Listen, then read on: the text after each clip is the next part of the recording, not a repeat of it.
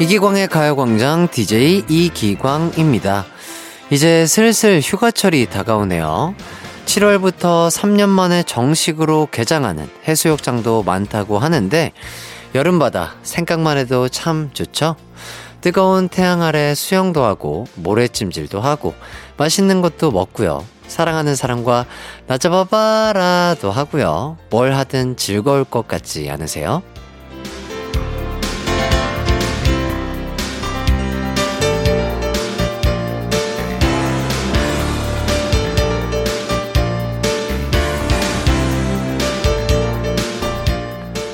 여러분이 꿈꾸는 멋진 휴가는 어떤 건가요?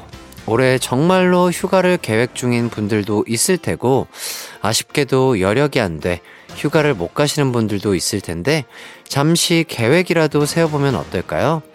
사실 휴가라는 게 이렇게 계획하고 상상할 때 가장 설레는 거라고 하잖아요. 행복한 바캉스를 떠날 날을 꿈꾸며 매일매일 휴가 같은 시간을 선물하는 이기광의 가요광장 시작할게요. 한낮의 하이라이트 이기광의 가요광장 7월 2일 토요일 첫 곡 조용필의 바운스 듣고 왔습니다. 휴가를 갈 수 있다면 다들 어디로 가고 싶으세요? 저는 바다도 좋고요. 산도 좋고요. 집에 있는 것도 참 좋아합니다. 아무것도 안 하고요. 제가 꿈꾸는 휴가, 맛있는 거 많이 먹고 그리고 뭐가 좋을까요? 잠 많이 자고 보고 싶었던 거 다 보고 그리고 또 마사지도 받을 수 있으면 좋고요. 수영도 많이 할 수 있으면 좋고 게다가 축구까지 한다면 저는 그걸로도 너무 만족합니다. 멍 때릴 수 있는 거 멍하게 바다를 본다든지 뭔가 멍 때리면서 아무 생각 안 하고 있으면 그곳이 최고의 휴양지일 것 같네요. 6754님 가족들이랑 여행 가는 중인데요. 곧 휴가가 시작될 건가 봐요. 휴게소에 들렀는데 인파가 어마어마하네요. 모두 방역수칙 잘 지켜가며 안전한 여행 됐으면 좋겠습니다. 휴게소 하면 또 음식이죠. 그 이영자 선배님과 많은 이제 먹는 거를 좋아하시는 분들 덕분에 휴게소 음식의 꽃, 약간 어떤 휴게소에서는 어떤 음식이 맛있다 이런 게 또 포털 사이트에서 찾아보면 쉽게 찾을 수가 있더라고요. 저는 아무래도 우동 또는 국밥류가 아닐까 싶습니다. 다 맛있죠. 통감자도 맛있고 핫도그도 맛있고. 배고파지네요. 여러분, 맛있게 드시고 열심히는 아니고 적당히 운동하세요. 그러면 행복해지십니다.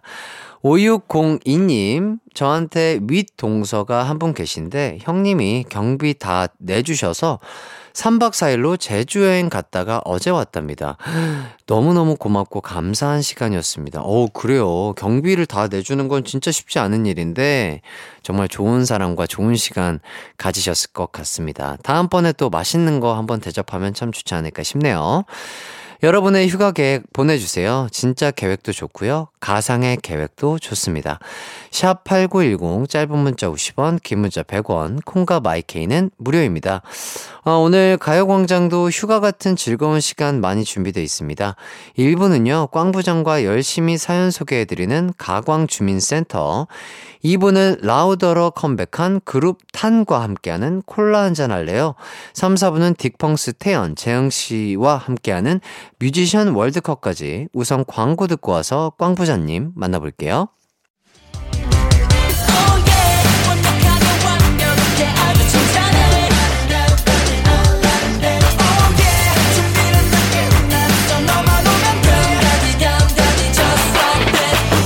열두 시엔 이기광의 가요광장. 헤이!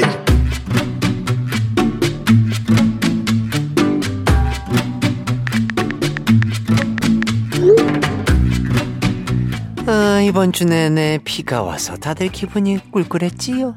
그럴 줄 알고 내가 그 꽁꽁 숨겨뒀던 나만의 맛집에 초대했어요. 여기가 무려 50년 전통의 전집이라고. 김치전, 파전, 감자전, 부추전 그리고 우리 후배들 내가 아주 사랑하전. 그래요. 자자 오늘은 나이 순으로 좀 앉아볼까봐요.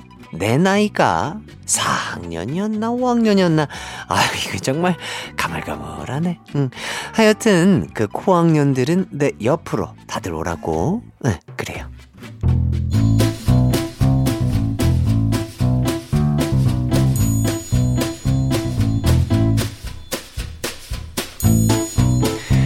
우리 회사 직원들은 무슨 얘기를 하는지 가광주민센터에 올라온 사연 좀 볼까요? 여기 그 백상현 인터넷 글이 있네. 글 제목이 비가 오는 날엔 어제 대리님이랑 외근 나갔다가 조수석에 창문 열려있는 거 모르고 야외에 주차하고 미팅하고 나왔는데 그 사이에 소나기 내려서 차 안이 다 젖음. 나 정규직 되긴 글른 것 같지?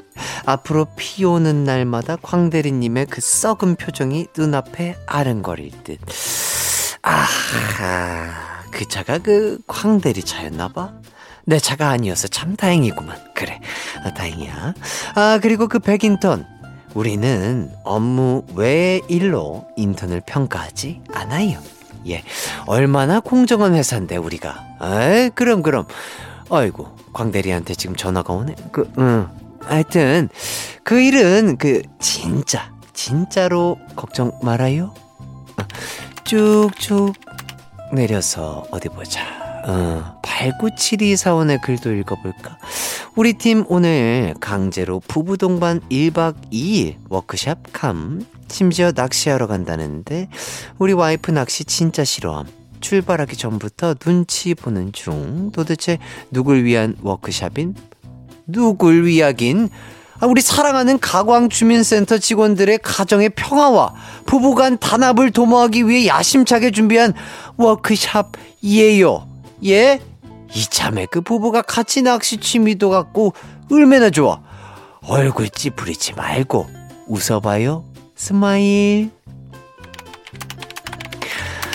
어디 또 보자. 우리 그 이수정 대리글도 있네. 글 제목이 귀차니즘보다 나보다 심한 사람이구먼.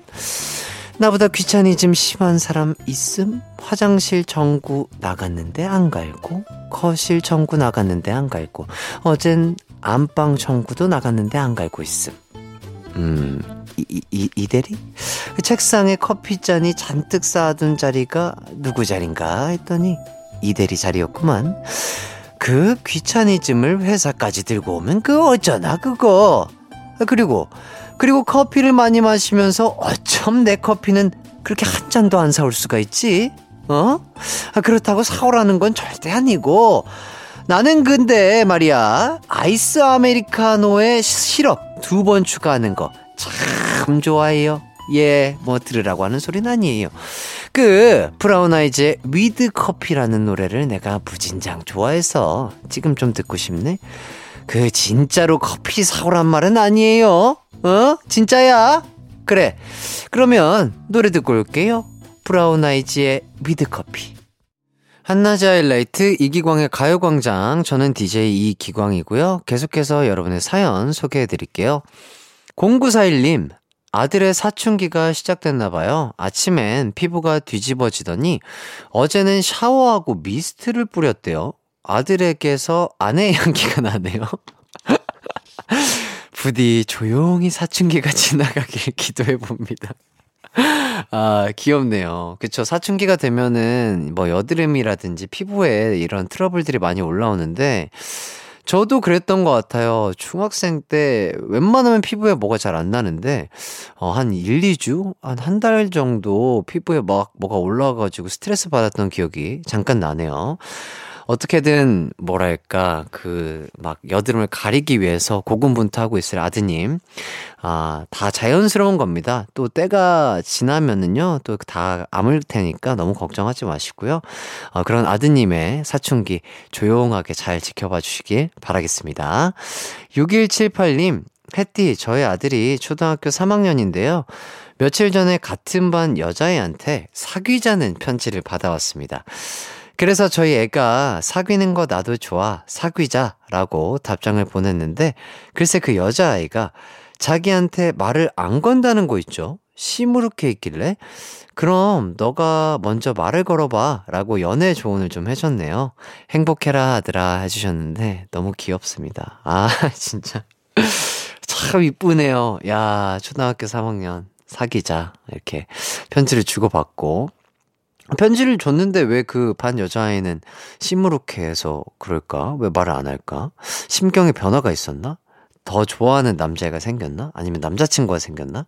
잘 모르겠네요. 일단 잘 마무리하기 위해서 아주 좋은 코멘트였던 것 같습니다. 행복하세요 아드님. 그리고 1286님, 오전 내내 조카들이랑 물풍선 싸움했어요. 한 번에 물풍선 몇십 개씩 만들 수 있는 제품이 있더라고요. 물풍선 400개 준비했는데 이걸 진짜 다 쓸 줄은 몰랐습니다. 풍선이 바닥을 보일 때가 되니 항복하고 그만돌자고 하네요. 지금은 샤워하고 거실에 누워 라디오 듣고 있는데 아주 평화롭고 좋아요. 오늘 밤은 꿀잠 예약입니다. 아 그렇죠. 물놀이가 진짜 힘든 운동인데 조카님들이랑 아주 고생하셨고 즐거운 추억 쌓으셨을 것 같습니다. 아 맛있는 것도 많이 드시고요. 에너지 충전하세요. 그리고 또 조카분들이 요 노래를 좋아하신다고 해요. 이무진 씨의 신호등 좋아하신다고 해서요. 요 노래 듣고 돌아오도록 하겠습니다. KBS 쿨 FM 이기광의 가요광장, 여러분의 사연 소개해드리고 있습니다. 지금 사연 보내주셔도 돼요. 샵 8910, 짧은 문자 50원, 긴 문자 100원, 콩과 마이케이는 무료입니다. 최유미님, 아 요즘 탁구를 새로 시작했습니다. 임신하기 전에 잠깐 배우다가 아기 낳으면서 쉬었는데 6년 만에 용기 내어 시작합니다.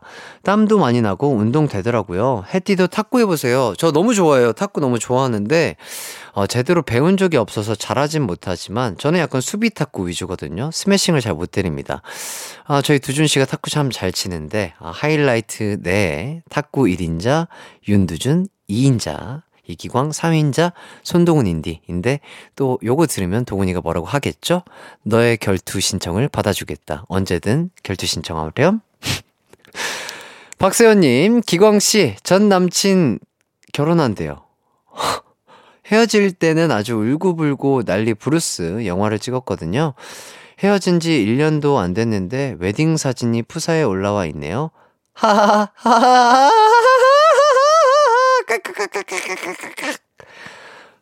예. 예. 마지막 한 줄에 우리 세원님의 마음이 다 느껴집니다. 시간이 약일 거예요. 네, 시간이 약일 겁니다. 또 세원님에게는 세원님과 잘 어울리고 정말 행복하고 오랫동안 사랑할 수 있는 좋은 인연이 또 나타나지 않을까 싶습니다. 시간이 약인 것 같습니다. 자, 1부 끝곡으로는요, 더 자두의 잘가 들으면서 저희는 2부에서 뵙도록 할게요. 내 이름은 슈퍼 DJ 이기광! 12시 슈퍼라디오 이기광의 가요광장. 내 이름 슈퍼 DJ. 당신이 부르면 언제나 또 12시 이기광의 가요광장.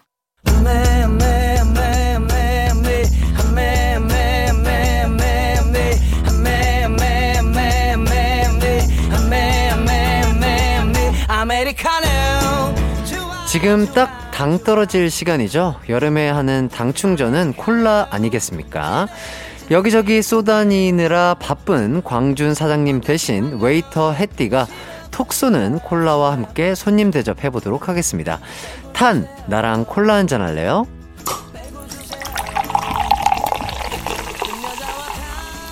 가요광장에 놀러온 게스트와 콜라 한잔하며 이야기 나눠보는 코너 콜라 한잔 할래요? 탄의 재준, 현엽, 태훈씨 어서오세요.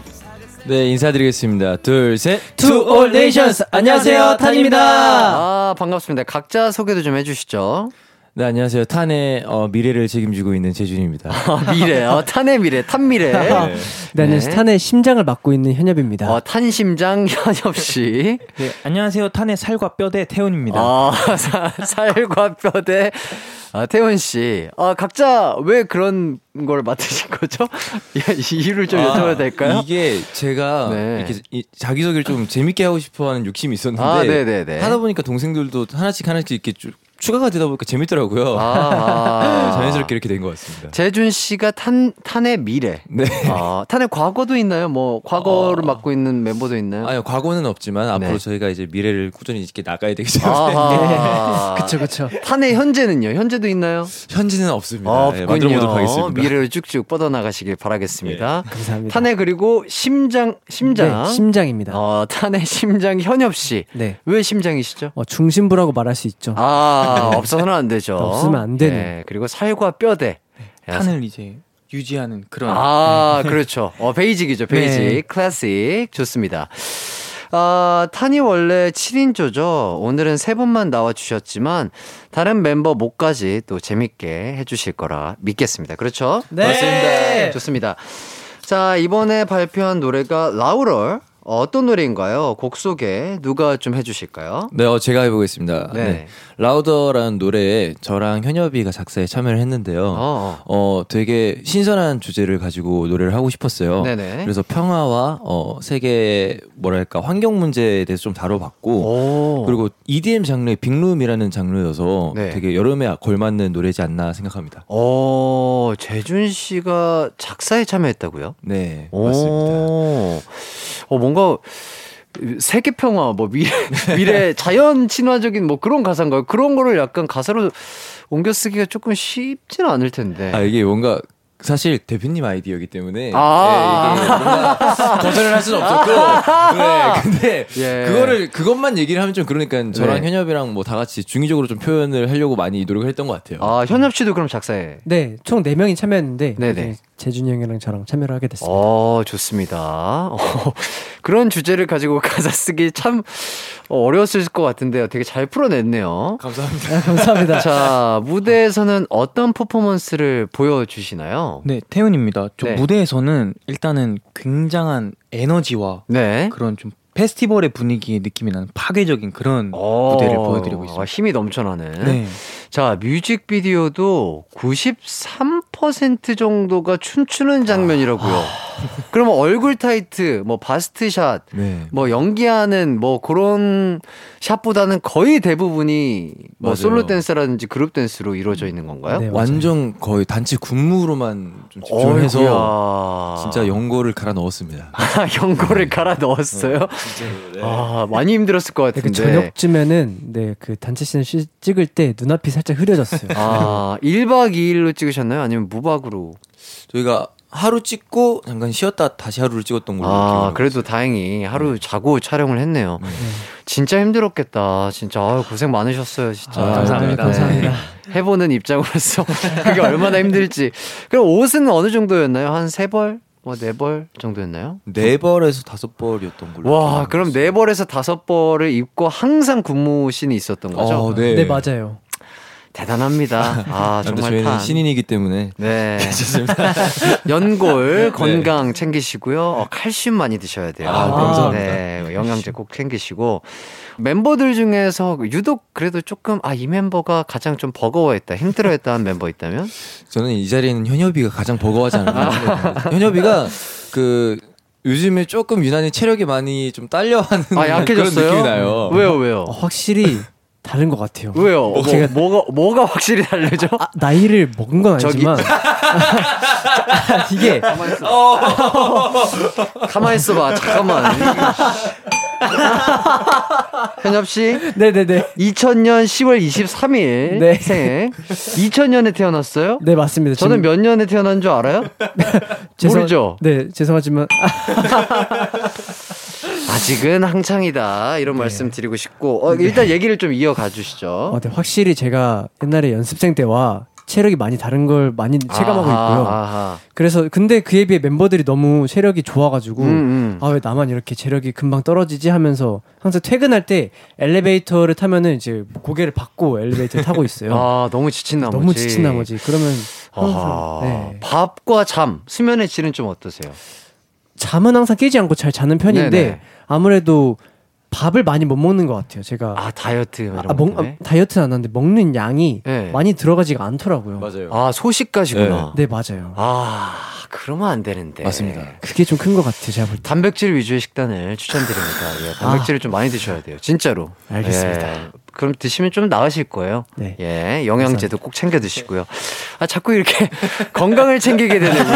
좋은데요? 아, 우리 동생들 건강을 챙기게 돼. 아, 진짜로. 그리고 또 태권도복을 입고 춤추는 장면도 있다고요? 네, 이것도 태권도복이 하나의 의상이었나요? 네, 이것도 이제 저희 대표님의 아이디어인데 네. 좀 한국적인 멋을 강조를 하고 싶어 하셨어요. 아하. 그래서 태권도복을 입었는데 그냥 태권도복이 아니라 네. 약간 좀 개량을 하기도 하고 색감도 조금 좀 다채롭게 해서 저희가 좀 입어요.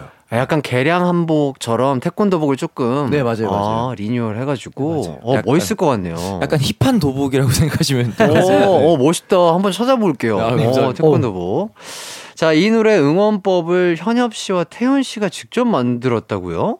사실 저희 회사 팀장님이랑 이제 현엽이 형이랑 저랑 네. 셋이서 짰는데 네네. 뭔가 이제 우리 팬분들이 다 같이 무대를 이렇게 저희 무대가 워낙 강렬하다 보니까 네. 더 강렬하게 소리를 지르면서 즐길 수 있도록 네, 좀 더 살짝만 보여주실 수 있나요? 응원법? 더 크게 소리 질러. 뭐 이런 거.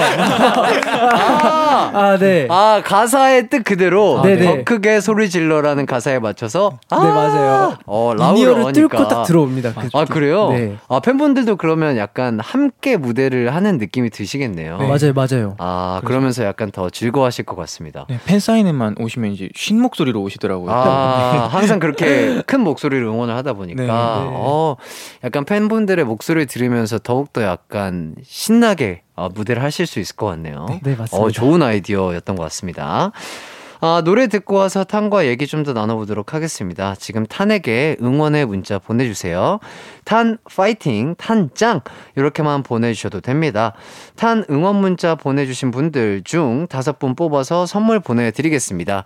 샵 8910 짧은 문자 50원, 긴 문자 100원, 콩과 마이케이는 무료입니다. 저희는 노래 듣고 올게요. 탄의 라우라. 이기광의 가요광장, 탄의 라우라 듣고 왔습니다. 아, 노래를 듣자마자 왜 제가 힘들죠? 그대들의 힘든 군무가 느껴지는 것 같네요. 감사합니다. 아, 정말 뼈와 근육과 연골 조심하시면서 춤추시길 바라겠고 네. 탄 응원 문자 아직 받고 있습니다. 많이 보내주세요. 샵 8910 짧은 문자 50원, 긴 문자 100원, 콩과 마이케이는 무료입니다. 아까 타이틀곡 그리고 앨범 전체가 약간 환경 그리고 평화의 문제를 다뤘다고 얘기를 또 해주셨죠. 네, 맞습니다. 그럼 약간 수록곡들도 약간 그런 메시지들을 담고 있나요? 아니요, 수록곡은 그래도 이제 조금 가벼운 주제들의 노래들로 이루어져 있고 그리고 네네. 팬분들에 대한 얘기를 좀 담아봤습니다. 타이틀곡 외에 또 어떤 곡들이 수록이 돼 있나요? 팬송인 Adorable 네. 그리고 언제나라는 곡이 수록돼 있습니다. 아하. 아, 그러면은 총 3곡으로 앨범이 구성돼 있는 건가요? 그 3곡에다가 이제 라우더의 잉글리시 버전까지 합쳐서 총 4곡이 수록돼 있습니다. 아하. 이 Adorable이라는 곡은 BTOB 민혁 씨가 작사에 참여했다고요? 아, 네. 네. 어떻게? 어떤 기회로? 대표님 찬스로. 오늘 좀 언급을 많이 하는 것 같은데. 네. 오늘 좀 많이 나오시네요. 네. 제가 아시는 분이죠. 예. 제가 잘 아는 분인데 아무튼 대단하십니다. 네. 대단한 대표님이죠. 예. 자, 각자 그룹에서 맡고 있는 게 있잖아요. 재준 씨는 섹시라고 하던데. 이거 맞나요? 아, 네, 맞습니다. 이게 사실 사실 본인 입으로 네, 이게 사실 그 섹시의 대명사인 선배님 앞에서 뭔가 주름을 잡기가 저는 아닌데요. 저는 뭐 여러 가지를 하고 있습니다. 뭐 섹시라기보다는 DJ 그리고 MC 뭐 가수 뭐 연기자 여러 가지 하고 있고 섹시는 무대에 있을 때만 조금씩. 역시 재준 씨의 섹시 포인트 본인이 정말 약간 나 요럴 때 좀 섹시한 것 같다 하는 부분이 있다면? 저는 가끔씩 이제 샤워를 하고 나올 때 제 눈빛을 보면 참 섹시하구나. 거울에 비춰져 있는 촉촉한 나의 이런 머릿결, 맞습니다. 모습. 그렇죠. 많은 남자들이 또 그런 부분에서 본인의 섹시함을 깜짝 놀랍니다. 진짜. 그렇죠. 자, 현엽 씨, 태훈 씨는 어떤 걸 맡고 있나요? 저는 일단은 팀에서 그리고 뭔가 전체적으로 봤을 때 열정 손에 꼽는 것 같습니다. 열정이 넘치시는 것 같아요. 뭔가 눈빛에서부터 힘이 넘치시고 에너지가 넘치시는 것 같고. 감사합니다. 그리고 또 저는 재준이 형이 약간 와인 같은 섹시라면 약간 치즈 같은 큐티 섹시를 맡고 있어요. 치즈가 섹시한가요? 치즈. 얼핏 보면은 뭔가 귀여워 보이지만 자세히 들어봐서 맛을 보면은 살짝 섹시함을 느낄 수 있어요. 뭔가 깊게 풍미가 느껴지는. 그렇죠. 좋습니다. 다재다능하네요. 매력들이 너무 많고요. 자, 탄이 엠본부 야생돌이라는 오디션 프로그램을 통해서 만들어진 그룹이죠. 자, 다 같이 서바이벌 과정을 거쳐서 조금 더 끈끈할 것 같은데, 그래서 약간 조금 더 말도 잘 통하고 더 친할 것 같은데 어떤가요? 이런 부분은? 이게 저희가 아무래도 서바이벌을 통해서 데뷔한 팀들은 연습생 생활을 같이 하지는 않잖아요. 대신에 저희가 서바이벌 했던 프로그램이 야생돌이라 그래서 되게 막 고되는 훈련도 있고. 그렇죠. 봤어요. 진짜요? 네, 봤어요. 감사합니다. 그런 프로그램에서 저희가 같이 이제 생활을 오랫동안 하다 보니까 더 빠르게 급속도로 확 친해진 게 있는 것 같아요. 그래서 요즘에는 되게 서로를 위하면서 많이 배려해주고 생활을 하고 있는 것 같아요. 약간 전우애 같은 게 느껴질 것 같아요. 힘든 환경에서 뭔가 같이 힘들게 막 경험하고 이랬으니까 더 끈끈할 것 같습니다. 맞습니다. 탄이 또 개인기 부자입니다. 그래요. 개인기까지. 자, 재준 씨는 부잣집 초인종 소리, 그리고 현엽 씨는 푸린, 그리고 태훈 씨는 돼지 울음소리를 잘 낸다고요? 요거 들어볼 수 있을까요? 이게 요거 신기해. 부잣집 초인종 소리, 요거는 독특하거든요. 요게 약간 대치동 쪽에 가면 나는 소리가 있죠. 대치동 소리. 대치동 초인종 소리. 눈 감고 한번 들어보시죠. 해보겠습니다. 누구 왔나? 누구야? 배달 왔나 봐. 배달 왔어. 치킨 시켰잖아. 상당히 목이 아플 것 같은 소리네요. 성대 조심하시고요. 잘 들었습니다. 자, 푸린. 제가 요즘에 따로 연습 중인 게 있습니다. 그래요? 다른 거 해주셔도 돼요. 짱구는 못 말려요. 맹구 좋아요. 한번 변형해서 해보겠습니다. 짱구야, 탄이 컴백을 했대. 노래 잘한다. 자, 마지막으로 태훈 씨는? 저는 일단 돼지 울음소리는 저희가 또 단체로 준비한 게 있거든요. 단체로 준비를 했어요, 이걸? 그래서 그때 보여드리고, 저는 또 다른 개인기가 있는데, 개인기. 이게 또 콜라 따는 소리. 콜라병 따는 소리를 제가 또 할 줄 압니다. 들려드릴게요. 우와. 오, 대박이다. 진짜 잘한다. 진짜 콜라 딴 줄 알았어요. 이 소리 갖다 써도 되겠는데? 진짜 똑같다. 감사합니다. 자, 그럼 단체로 준비했다는 돼지 울음소리, 요건 뭔가요? 저희가 하이라이트 선배님들이 이제 방송에서 개인기로 단체로 선보이셨던 개인기가 있잖아요. 아카펠라 개인기. 유스케에서 했던 거요? 네네네. 그걸 보고 감명을 받아서 살짝 저희가 이걸 작년에 차에서 자주 하고 놀았었는데. 진짜요? 그게 또 그렇게까지 퍼졌구나. 준비를 한번 해봤습니다. 좋습니다. 5, 6,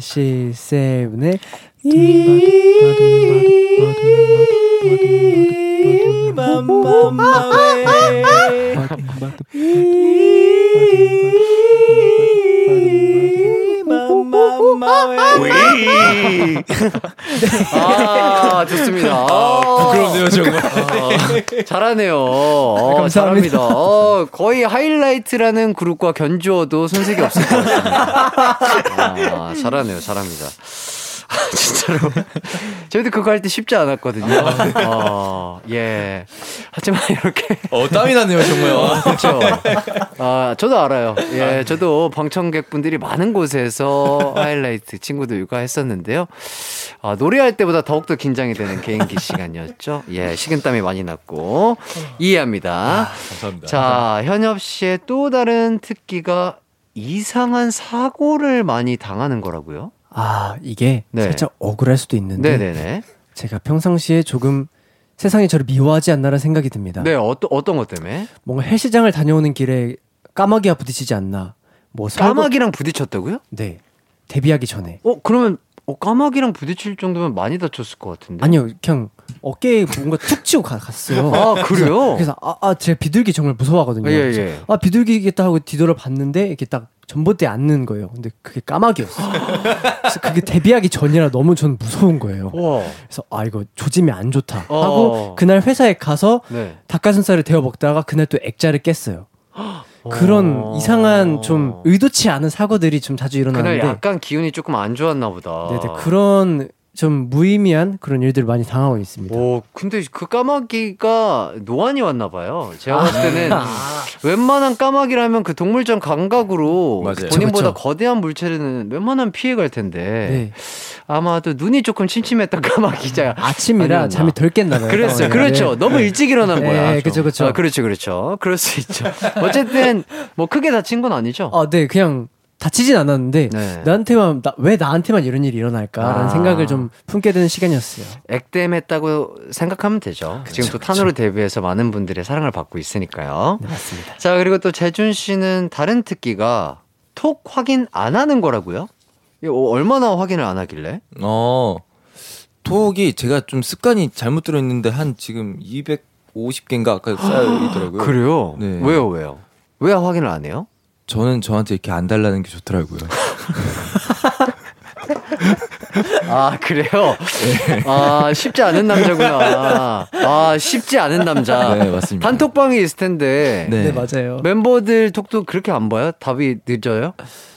빠르진 않는 것 같아요. 네. 멤버들에게도 매력 어필하는 남자. 네, 맞습니다. 좋습니다. 안달나게 하는 남자. 네. 안달남. 네. 좋네요. 자, 태원 씨가 그리고 또 이번 앨범 뮤직비디오를 위해서 열심히 운동을 했다고요? 네, 또 이제 상의 탈의 씬이 좀 있어가지고. 그래요? 네, 운동을 조금 했습니다. 좀 가장 자신 있는 근육 부위는 어디일까요? 저는 코어에 좀 자신 있습니다. 코어? 네. 복근 쪽? 네, 복근 쪽. 허리나? 네. 다리도 그렇고? 네, 맞습니다. 진짜 기가 막혀요, 태연이 코어가. 진짜요? 네. 그냥 운동으로 다져진 건가요? 아니면 좀 타고난 그런 것들이 있나요? 이거는 조금 유전... 네. 그렇죠. 타고난 게 있잖아요. 근육도 유전이죠. 좋은 근육 유전자를 갖고 있으면 참 그럴 수 있죠. 부럽다. 부럽네요. 좋겠다. 일단 저희는 광고 듣고 돌아올게요. 음악과 유쾌한 에너지가 급속 충전되는 낮 12시엔 KBS 쿨 FM 이기광의 가요광장. 이기광의 가요광장 탄 멤버 세 분들과 얘기를 나누다 보니까 벌써 헤어질 시간이 됐습니다. 아유, 안타까운데 타이틀곡 얘기랑 뭐 지금 못했던 얘기, 뭐 앞으로의 계획 이런 거 있으면 다 시원하게 좀 해주시죠. 네, 일단 저희가 이번 앨범이 3가지 버전으로 나누어서 발매될 예정이에요. 그래서 요번에 첫 번째 버전이 위시 버전인데 앞으로 나올 2가지 버전도 되게 기대 많이 해주셨으면 좋겠고 또 저희가 해외에도 조금 왔다 갔다 해볼 계획이 있습니다. 해외 투어도. 그래서 해외에 계신 소다분들이랑도 함께 할 예정이니까 기대 많이 해주시면 감사하겠습니다. 네. 좋습니다. 그리고 또 두 분도. 일단은 저희가 총 시리즈가 3가지로 나올 건데 네. 총 W 시리즈가 3가지 시리즈로 나올 예정인데 정말 공들여서 준비하고 있고 잠을 줄여가면서 하고 있으니까 정말 많은 기대해 주셨으면 좋겠고 저희 계속 앞으로도 곡 작업에도 계속 멤버들이 참여하고 있으니까 저희가 참여한 곡도 좀 기대해 주시면 좋을 것 같습니다. 좋습니다. 많은 사랑 부탁드리겠고요. 감사합니다. 그리고 1탄 활동 때는 저희가 팬미팅을 못 했었거든요. 그래서 빨리 팬미팅을 해서 우리 소다들도 만나고 싶고 네네. 그리고 이제 또 여름이니까 또 시원한 무대 많이 보여드릴 수 있게 열심히 노력하겠습니다. 좋습니다. 아, 진짜 기대가 되는 분들인 것 같습니다. 탄 무대 정말 꼭 챙겨보고요. 네. 진짜 앞으로도 다치지 않고 열심히 즐겁게 활동해 주셨으면 감사하겠습니다. 감사합니다. 감사합니다. 아, 탄 응원 문자 보내주신 분들 감사드리고요. 당첨된 분들은 방송 후에 선곡표 꼭 확인해 주세요. 그럼 저희는 세 분 보내드리면서 다 같이 인사할게요. 안녕. 안녕. 저는 3부에서 딕펑스의 태연 씨 그리고 재영 씨와 돌아올게요.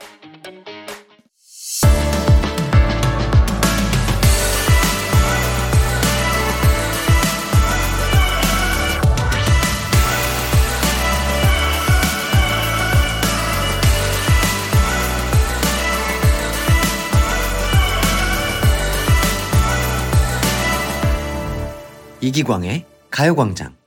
KBS 쿨 FM 이기광의 가요광장 3부 시작했습니다. 잠시 후 3, 4부에는요. 최애 뮤지션의 최애곡을 가려보는 시간, 뮤지션 월드컵이 기다리고 있습니다. 한때 여름 댄스 음악을 책임졌던 두 팀이죠. 쿨과 코요테의 명곡 가려볼게요. 오늘도 딕펑스의 멋쟁이 리더 재흥씨와 딕펑스의 명창 태연씨가 함께 해주십니다. 그럼 광고 듣고 두 분과 함께 돌아올게요.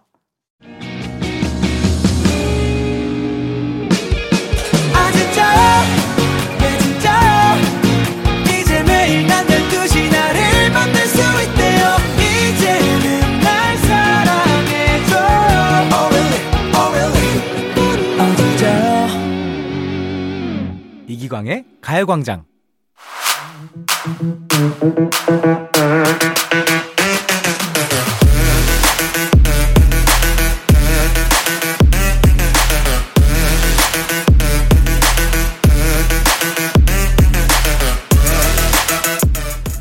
어느 날 허락도 없이 내 마음속에 입주해서 한 구석을 차지한 최애 뮤지션은 어떤 사람인가요?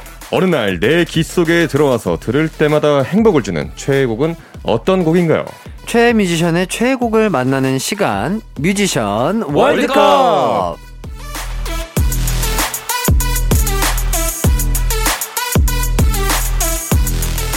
가요광장의 패밀리, 딕펑스의 태연씨, 재영씨, 안녕하세요. 안녕하세요. 반갑습니다. 아, 7월이 시작이 됐습니다. 아, 시간 빠르네요. 예. 아, 네. 아, 진짜 무더워졌는데, 네. 여름은 록 페스티벌의 계절 아닌가요? 또 두 분, 무대에도 많이 서지만, 록페 관객석에서 신나게 놀았던 경험도 좀 있으실 것 같은데, 네. 좀 그런. 진짜, 네. 신나게 논 기억이 안 나요. 왜요? 있어요? 있죠. 남의 공연에서 신나게 논. 아니, 제가 공연하면서. 아니, 말고 관객석에서. 아, 그렇게는 사실 별로 없긴 하죠. 아, 그래요? 네. 그냥 무대를 하면서 즐기셨던 적은 있군요. 그렇죠. 이게 관객석에서 공연을 본 게 많지 않은 것 같아요. 아, 네, 그리고 아무래도 끝나고. 보더라도 약간 네네. 이제 온전히 즐긴다기보다는 네네. 아, 공연이 저렇게 하시는구나. 아, 이럴 때 이렇게 이런 곡들도 하는구나. 이 같은 업자로서 네네네. 그분들이 어떻게 플레이를 하시는지를 맞아요. 약간 보다 보니까 온전하게 즐기시지 못하시는 거구나. 그런 게 좀 있죠. 그리고 앞에서 막 이렇게 하기보다는 네. 저기 멀찌감치 뒤에 빠져가지고 네. 그냥 보는 느낌인 거죠. 네, 약간 그런 느낌이 좀 강했던 것 같아요. 네. 약간 두 분이 그러면은 약간 공연을 했을 때 가장 잊지 못할 것 같은 기억을 안겨줬던 페스티벌 뭐 이런 거 있을까요? 너무 많은데? 저는 아무래도 저희가 처음으로 출연했던 페스티벌 네네. 이 기억이 납니다. 어허. 그때 이제 처음 하다 보니까 저희의 많은 것들을 보여줘야겠다고 생각을 해가지고 예. 발라드를 집어넣었었는데 네? 저희가 이제 타임테이블이 1시쯤이었거든요. 네네. 진짜 태양이 직선 바로 앞에서 완전 내리쬐을 때. 네, 근데 그 발라드를 진짜 느린 곡이었는데 와, 일단 더운 것도 더운 거고 네네. 조용하니까 저 옆에 멀리 떨어진 스테이지에서 네. 쿵짝쿵짝 하는 게 네. 저희 발라드 하는 동안 더 잘 들리더라고요. 아, 진짜로 너무 힘들었어요. 네. 네, 쉽지 않았죠. 네, 선곡이 좀 아쉬웠다. 그런 너무 더웠어요. 그리고 첫 경험을 한번 해본 기억이 납니다. 그래서 그 경험을 바탕으로 요새는 이제 약간 그 큐시티 짤 때, 그렇죠. 그 뒤로는 절대 낮에는 무조건 발라드는 아니다. 절대 아니에요. 진짜 처음부터 끝까지 풀 러닝으로 짜고 했었죠. 좋습니다. 자, 오늘도 많은 분들이 사랑하는 최고 뮤지션들의 명곡을 뽑아 볼 건데요. 어떤 뮤지션들의 노래가 준비돼 있죠? 네, 여름에 이 두 팀의 노래 빼면 섭섭하죠. 한때 여름 캐롤을 담당했던 분들입니다. 전반전에는 쿨의 명곡 월드컵이 열리고요. 네, 후반전에는요 코요테의 명곡 월드컵이 열릴 예정입니다. 그럼 뮤지션 월드컵의 전반전부터 열어보도록 하겠습니다. 가요계의 여름하면 이 팀이라는 공식이 있었죠. 바로 쿨의 명곡 월드컵이 펼쳐집니다. 맞습니다. 쿨하면 두 분에게는 어떤 이미지, 어떤 추억이 좀 있을까요? 근데 전 지금도 진짜 많이 들어요. 아, 그래요? 그러니까 운전하면서 네네. 이렇게 인기곡들이 이렇게 딱 리스트 해놓고 네. 한번 들으면은 네. 너무 신나고 재밌어가지고 그쵸, 그쵸. 옛날 어렸을 때 막 생각 많이 나고 맞아, 맞아. 그리고 작년에는 또 리메이크도 많이 되고 해가지고 아하. 또 진짜 차트에도 많이 올라오고 했다 맞아요. 보니까 많이 들렸던 것 같아요. 어떤 네. 곡을 좀 제일 좋아하세요 그러면? 근데 다들 이게 제목도 특이하고 막 가사들이 네. 특이해가지고 그래도 운명. 네. 예. 죽는 거냐 사는 거냐 그것이 문제라면 이거 재영 씨는요? 진짜 딱 쿨 하면은 해변의 여인 무대도 한 적도 있고 저희가 진짜요? 네. 이 노래를요? 네. 그랬나요? 네, 했었어요. 제가 분명히 김성수 씨 부분 랩 파트를 제가 했던 기억이 나요. 진짜요? 네. 이걸 언제 했지? 막 했었었어요. 좋습니다. 네. 자, 쿨은 총 음반 판매량만 따지면요 650만 장이 넘는다고 합니다. 자, 혼성 그룹으로는 독보적인 팀인데 두 분이 혹시 구입한 쿨의 앨범 뭐 이런 것도 있을까요? 근데 너무 어릴 때여가지고 맞아요. 사실 네, 앨범을 사기에는 그쵸. 그런 생각 자체를 못하고 그때 그렇죠. 이제 TV로 음악방송 보면서 이제 엄청 따라하고 맞아. 그랬던 것 같아요. 저는 그냥 기억에는 네. 옛날에 이제 수학생 때 테이프에 네. 저 최신 인기 가요 모음 테이프 이런 거 있었거든요. 있었죠. 거기에 이제 쿨 노래가 들어있던 기억만. 맞아요. 그 테이프 참 정겹네요. 맞아요. 모음집. 자, 그럼 추천 댓글들 바로 만나보도록 하겠습니다. 태연 씨가 먼저 소개를 해주시죠. 네, 땡땡땡 린님이 쿨의 전보만보 이 노래가 너무 신나요. 뚜비두밥 샤카리나리나 이 부분 따라 부르다 보면 흥이 너무 납니다. 그리고 노래 끝부분쯤에 주던지 말던지 이거 기억나시나요? 주던지 말던지가 뭐지? 주던지 말던지? 어떻게 하는 거죠? 점포만보 이 노래 아닌가요? 점포만보 그거 이게 점포만보구나. 점포였어요? 점포? 점보? 모르겠어요. 들리는 대로만 듣다 보니까 정확한 제목을 모르겠네요. 네, 아무튼 뭐 앞서 소개한 코요테나 쿨의 전성기 시절엔 혼성 그룹이 꽤 많았는데요. 90년대엔 자자, 스페이스의 영턱스 클럽을 걸쳐 샵, 타이푼, 에이트, 거북이 등등 정말 많은 팀들이 사랑받았습니다. 하지만 그 중에서도 꾸준히 오랫동안 히트곡을 내면서 활동한 팀이 쿨이 아닐까 싶습니다. 맞아요. 네. 자, 그리고 땡땡땡 1414님 쿨 슬퍼지려 하기 전에 제가 왕년에 댄스장에서 가장 많이 듣던 곡입니다. 언제 들어도 텐션 업되는 이재훈 씨의 시원한 보컬. 세 분도 좋아하신다면 소리 질러! 이렇게. 우후! 네. 저 이거 심지어 방송에서 부른 적이 있던 것 같아요. 그래요? 그래요? 그때 이제 뭐 이게 방송 중에 노래방 기계 켜놓고 하는 이런 방송 있잖아요. 맞아. 그때 제가 이거 했었던 것 같아요. 도전하는 방송? 네. 이재훈 씨 목소리도 너무 좋으신 것 같아요. 깨끗하면서 깔끔하면서 또 보음도 그렇고. 목소리가 또 너무 좋으시잖아요. 네, 편하게 그냥.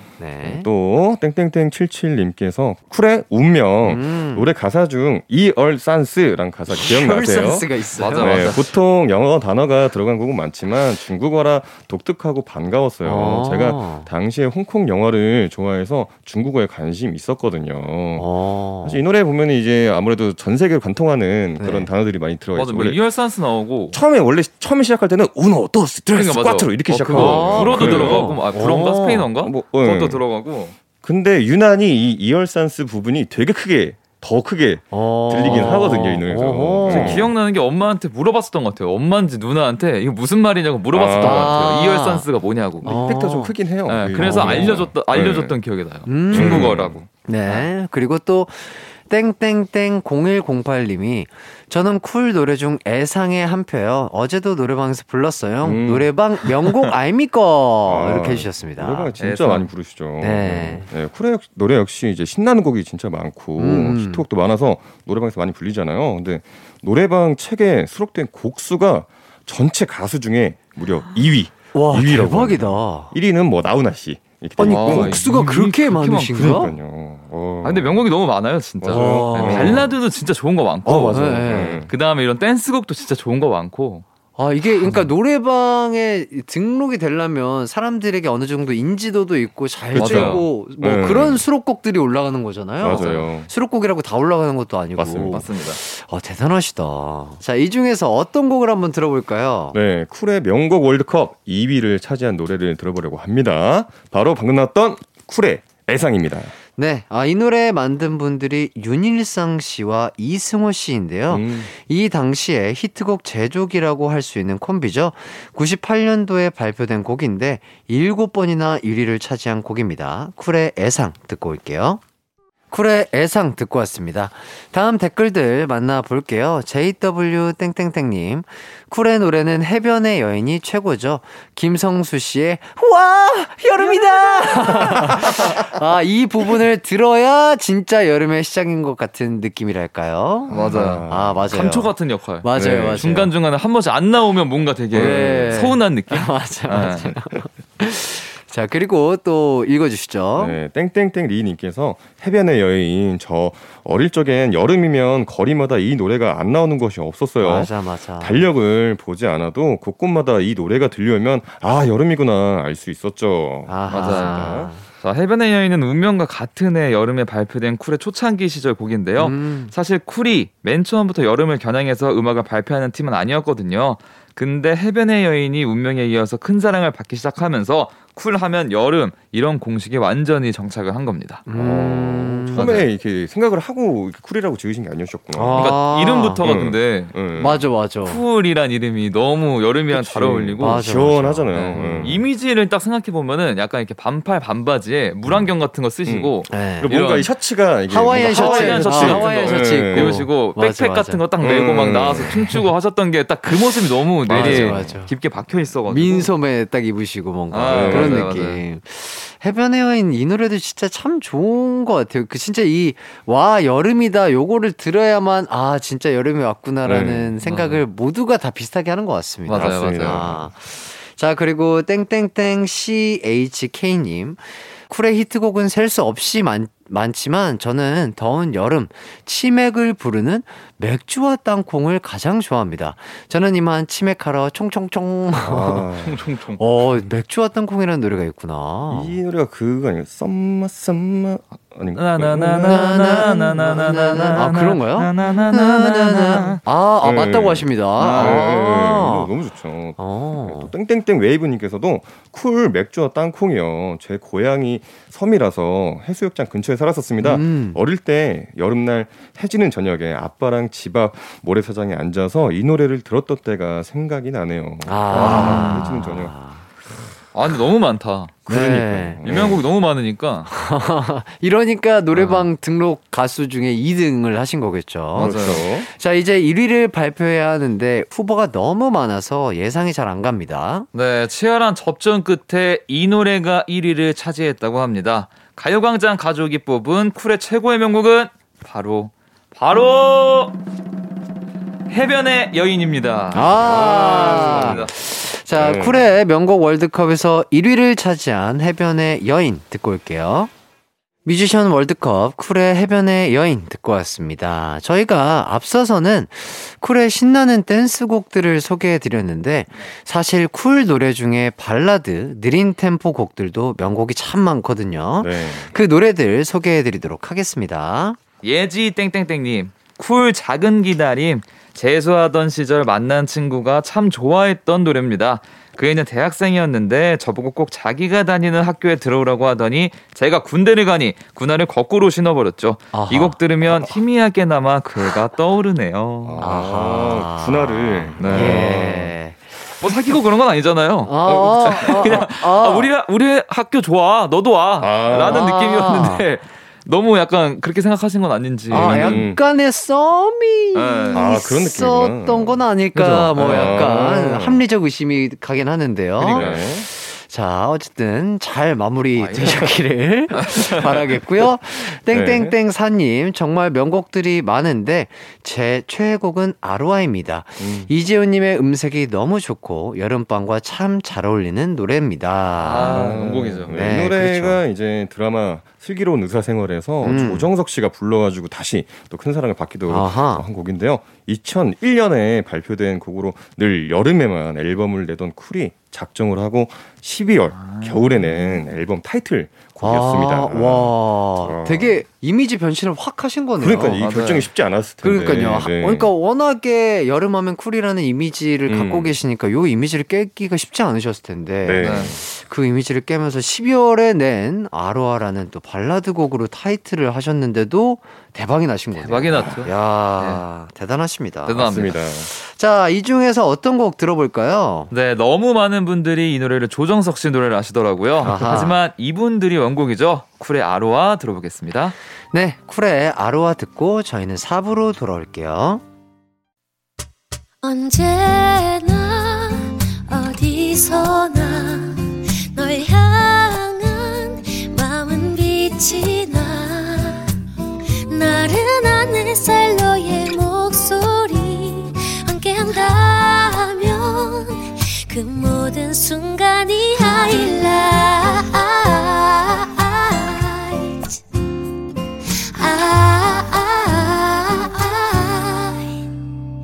이기광의 가요광장 이기광의 가요광장 토요일 4부 뮤지션 월드컵 딕펑스의 재흥, 태연씨와 함께하고 있습니다. 전반전은 쿨의 명곡 월드컵이 펼쳐졌고요. 후반전은 어떤 팀의 명곡 월드컵이 펼쳐지죠? 네, 쿨과 함께 우리나라를 대표하는 혼성 그룹이죠. 바로 코요테의 명곡 월드컵이 펼쳐집니다. 코요테! 네. 자, 코요테 노래는 노래방에서 즐겨 불렀다는 분들 많은데 혹시 기억에 남는 곡들 있을까요, 두 분? 제일 기억에 나는 건 OST. OST? 그 만화 OST. 모든 분들이 아마 다 아실걸요? 네. 어린 시절 우연히 딱 이 노래 앞에다 나오면은 엄청 많이 했었죠. 그렇죠. 네. 맞아. 그 만화 OST 많이 하셨던 걸로 저도 기억이 나네요. 정말 유명한 애니메이션인데 네. 국내에서 방영을 잠깐 했었었죠. 예, 맞아요. 예, 예. 네. 그리고 재흥 씨는요? 저는 진짜 그 난나나나 이런 거랑 난나나나 이런 거 있죠. 약간 도입에 훅이 있었어. 맞아. 그런 것도 춤이랑 막 이렇게 해가지고 맞아요. 일단 돌리면서 시작해야 돼요. 일단은 돌리면서 시작하는 그런 느낌. 좋습니다. 네. 추천 댓글들 만나보도록 하겠습니다. 네, 코요테 하면 시원시원한 신지 씨와 김종민 씨의 보컬이 생각나는데요. 그런 곡들 많이 추천해 주셨습니다. 땡땡땡 123님께서 코요테 파란 이 노래 참 좋아요. 제가 코요테 세대는 아닌데 예전에 1박 2일의 부금으로 듣게 됐습니다. 이후로 김중민 님에 대해서 관심을 가지게 되었죠. 파란 추천합니다. 김중민 씨를 예능에서 알겠다고 사연 보내주셨잖아요. 그럴 수 있죠. 워낙 오래 하셨으니까. 그렇죠. 왜냐면 1박 2일이 워낙 또 김중민 님의 대표작이다 보니까 그렇죠. 시즌 1부터 시즌 4까지 공익 근무 기간 빼고는 내내 함께하는 1박 2일 최장기 멤버고요. 1박 2일로 2016년도에 연예대상을 타기도 했습니다. 자, 예능에서 들었던 노래 중에 뇌리에 꽂혀서 좋아하게 되는 곡들도 많을 걸로 예상이 되는데 뭐 혹시 그런 곡 있을까요? 예능에서 들었던 노래 최고 딕펑스. 그렇죠. 저도 그 얘기 하려고 그랬어요. 최고의 명곡이죠. 이게 방송으로 들으니까 정말 처음 듣는 것처럼 색다르더라고요. 약간 감동이 오죠. 네. 그러니까 뭔가 감사함이 느껴지면서 딕펑스의 비바 청춘 사랑해 주시면 감사하겠습니다. 그리고 GIM 땡땡땡님 코요테 I love rock'n'roll 추천합니다. 7살 때 신나게 들으며 춤추었던 추억의 노래고 지금도 mp3로 자주 들어요. 코요테는 가요계 드문 혼성 그룹이고 팀 해체를 하지 않고 활동해서 좋네요. 맞아요. 이게 98년에 데뷔 이후 그룹 해체 없이 현재까지 활동 중인 국내 최장수 혼성 그룹입니다. 사실 신지 씨만 원년 멤버이고요. 김종민, 백가 씨는 2004년부터 신지 씨와 함께 활동하기 시작해서 현재까지 멤버 교체 없이 쭉 활동 중이죠. 와, 대단하다. 저는 김종민 씨는 계속 처음부터 같이인 줄 알았어요. 그러니까 뭔가 그런 느낌이에요. 네. 그냥 뭔가 처음부터 계속 계셨을 것 같은 느낌. 18년이면 지금 24년? 25년째. 대박. 대단하다. 좋습니다.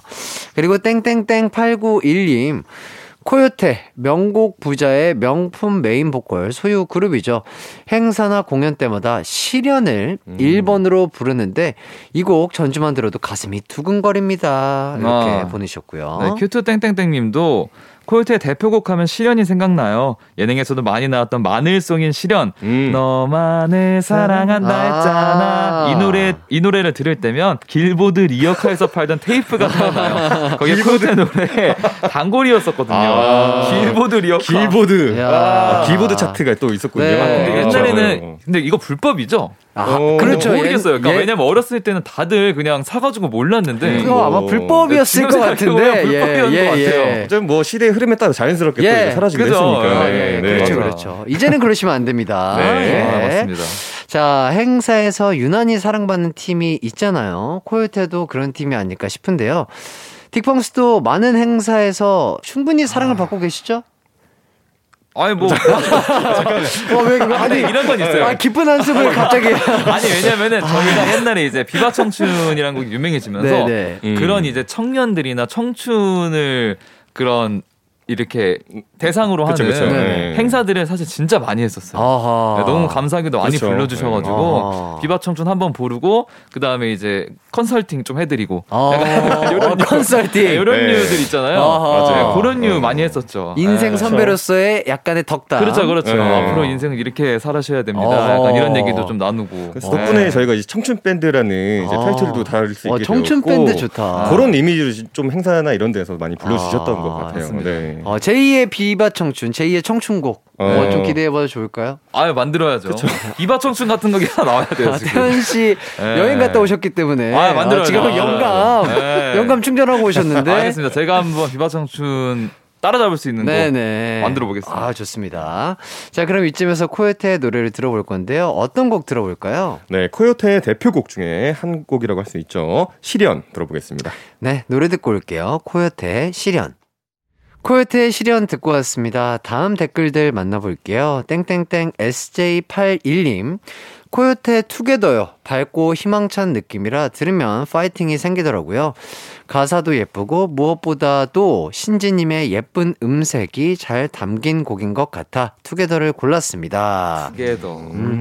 또 러버 땡땡땡님이 코요테는 점프 이 노래가 기억에 남아요.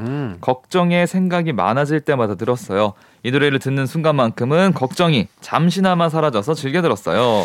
듣는 순간 걱정이 사라지는 곡들이 있는데 코요테의 노래들은 대부분 머릿속을 단순하게 해주는 느낌이 들거든요. 그 비결이 뭘까요? 그냥 약간 시원한 신지님의 목소리와 보컬 때문에 그리고 일단 비트가 비슷비슷해요. 쿵짝쿵짝. 그래서 그 비트에 몸을 맡길 수 있는 어떤 생각 없이 뭔가 흥이 나죠. 네네네. 그래서 그런 게 아닐까. 네. 자 그리고 땡땡땡 SA님 아빠랑 드라이브할 때 코요테의 노래를 이것저것 많이 듣게 되었는데 우리의 꿈이 제일 기억에 남았습니다. 제가 노래방에 가서 이 노래 부르면 친구들이 저보고 넌 대체 몇 살이냐며 놀렸던 기억이 있네요. 또 땡땡땡 한이님께서 코요테가 부른 원피스 OST 우리의 꿈이요. 네, 어린 시절 우연히 이 한 소절이면 그냥 게임 끝. 그렇죠. 네, 이 노래는요. 2003년 5월 22일 방영이 시작된 원피스 한국어 더빙판의 오프닝 곡으로 사용되었습니다. 처음엔 음원이 정식으로 발매가 되지 않았는데 2018년에 코요테 데뷔 20주년을 맞이해서 정식으로 발매가 됐다고 합니다. 이게 음원이 없었었구나. 이것도 충격인데. 그러면 녹음만 해놓고 그냥 방송... 애니메이션 나올 때만 나왔던 거구나. 근데 노래방안이 또 있었던 거네요. 너무 신기하다. 대박. 근데 노래가 너무 좋아서 이게 또 화제가 됐던 거군요. 맞아요. 요 애니메이션 진짜 너무나 많은 팬이 있는 아직도 안 끝났잖아요. 현재도 지금 그렇죠. 팬분도 계시고 이거 지금 몇십 년째 하고 있잖아요. 혹시 좋아하세요 두 분 다? 저는 일부러 몰아보게 하려고 어느 시점에서 지금 모아놓고 있어요. 저도요. 중간에 이게 막 보다가 이게 중간에 멈추게 되잖아요. 왜냐하면 거기까지밖에 안 나와서 그래서 다음 거 막 지나가다 보면 막 몇 년이 흘러 있어요. 그러면은 처음부터 다시 봐야 돼요. 맞아요. 그러니까 이게 계속 반복이 되더라고요. 참아내야 돼요. 그러니까 이겨내야 됩니다. 이게 보는 사람이 자동으로 시즌을 만들어 버리는 그 정도의 거의 끝 아닌가요, 이거? 뭐 그런 소문이 있더라고요. 이제 거의 끝이라니까. 벌써 막 사람들이 엔딩 이렇게 네. 이런 식으로 끝날 거다 막 해가지고 아. 벌써 막 인터넷에 엄청 올라오고 하긴 하던데. 네, 아무튼 네. 그 대단한 만화의 또 OST를 또 코요테님들이 불러주셨네요. 네. 그리고 추추 땡땡땡님, 코요테 순정 제가 응원단이었는데요. 야구 경기 응원할 때 노래 박자에 맞춰서 선수 이름 넣어서 안타 외쳤는데 정말 너무 신났던 추억이 있습니다. 그리고 땡땡땡 0203님, 부모님 결혼기념일에 외식하고 노래방 가서 우리 3남매가 어설프게나마 순정을 불렀더니 아빠 엄마도 따라 부르며 댄스까지 세대를 통합시킨 노래였습니다. 네. 네. 그리고 땡땡땡 0313님, 코요테 순정 응원합니다. 아직까지 해체 안 하고 팀끼리 의리가 좋아 보여서 선택했네요. 자, 이 곡이 왜 안 나오나 했어요. 자, 코요테 대표 오브 대표곡이 순정일 텐데 코요테의 데뷔곡이자 저 히트곡이기도 하고 여전히 여름이 되면 많이 들을 수 있는 곡이 아닐까 싶습니다. 특히 앞부분에 와 이게 아 근데 이게 진짜 한 번 들으면 안 따라 하기가 힘들어요. 예, 예. 맞아요. 바로 외워지죠. 예, 단순하고 신나기 때문에 네, 손까지 돌려줘요. 돌리면서 예, 예. 이게 사실 말춤 원조 아닌가 거의? 아 그럴 것 같아요. 약간 그런 느낌으로 막 하셨던 것 같은데. 맞아요. 네. 아. 네. 좋습니다. 자, 이제 코요테 명곡 월드컵 1위를 발표해봐야 되겠죠. 네, 아무래도 모두가 예상하고 계시겠지만 바로 순정입니다. 아~ 네. 역시 그 우와 요 임팩트가 요거랑 또 말춤이 너무 네. 세죠. 맞아요. 맞습니다. 자, 2위는 어떤 곡인가요? 아, 2위는요 아무래도 애니메이션의 힘이 컸던 것 같습니다. 네. 원피스의 OST인 우리의 꿈이 2위를 차지했습니다. 아, 아쉽다. 네. 자, 그럼 우선 코요테 명곡 월드컵에서 1위를 차지한 순정 듣고 올게요. 이기광의 가요광장에서 준비한 7월 선물입니다. 스마트 러닝머신 고고런에서 실내 사이클, 전문 약사들이 만든 지앤팜에서 어린이 영양제 더 징크디, 건강상점에서 눈에 좋은 루테인 비타민 분말, 아시아 대표 프레시버거 브랜드 모스버거에서 버거세트 시식권, 아름다운 비주얼 아비조에서 뷰티 상품권, 칼로바이에서 설탕이 제로 프로틴 스파클링, 맛있게 건강한 자연 공유에서 쫀득쫀득 곤약 쫀득이, 에브리바디 엑센코리아에서 레트로 블루투스 CD 플레이어, 글로벌 헤어스타일 브랜드 크라코리아에서 전문가용 헤어드라이기, 신세대 소미섬에서 화장솜, 항산화 피부관리엔 메디코이에서 화장품 세트, 더마 코스메틱 에르띠에서 에르띠 톤업 재생크림, 주겸종가 인상가에서 탈모 완화 헤어케어 3종 세트, 대한민국 양념치킨 처갓집에서 치킨 상품권, 베베모린에서 어린이 스킨케어 릴리덤 프로바이옴, 흑마늘 전문 브랜드 올케어 더 블랙에서 흑마늘 유산균 스틱, 하남 동네 복국에서 밀키트 복요리 3종 세트, 생활용품 전문 브랜드 하우스팁에서 원터치 진공 밀폐용기 세트, 코오롱 스포츠 뉴트리션에서 에너지 공급 파워젤, 다나나의 발효 에이퍼멘트에서 술지개미 스킨케어 세트, 아름다움을 만드는 오엘라 주얼리에서 주얼리 세트, 우리 가족 바캉스는 원마운트에서 워터파크 이용권, 두피 탈모 케어 전문 브랜드 카론 바이오에서 이창훈의 C3 샴푸를 드립니다. 이기광의 가요광장 뮤지션 월드컵 오늘 끝곡은 코요테의 어느 곡이죠? 네, 코요테의 대표곡들을 물리치고 2위를 차지한 우리의 꿈입니다. 아, 좋습니다. 아, 네. 자, 들어야죠. 네, 두 분 가시기 전에 다음 주 뮤지션 발표하도록 하겠습니다. 90년대를 대표하는 남성 듀오죠. 클론과 터보입니다. 터보. 네, 이 두 팀의 명곡 추천해 주세요. #8910 짧은 문자 50원, 긴 문자 100원. 콩과 마이케이는 무료입니다. 두 분 오늘도 역시나 고생하셨습니다. 감사합니다. 다음 주에 뵙겠습니다. 자, 두 분 보내드리면서 저도 인사드릴게요. 끝곡은요 코요테의 우리의 꿈입니다. 남은 하루도 기광 막히게 보내세요.